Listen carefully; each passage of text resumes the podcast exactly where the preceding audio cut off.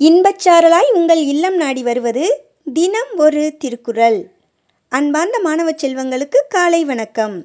அதிகாரம் பதினான்கு ஒழுக்கமுடைமை.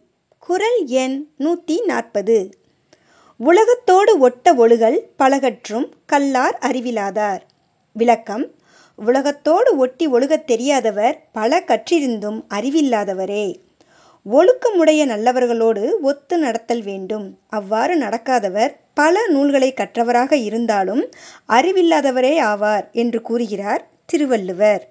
மீண்டும் குறள் உலகத்தோடு ஒட்ட ஒழுகல் பலகற்றும் கல்லார் அறிவிலாதார். நன்றி மாணவ செல்வங்களே. இந்த நாள் இனிய நாளாய் அமைய வாழ்த்துக்கள்.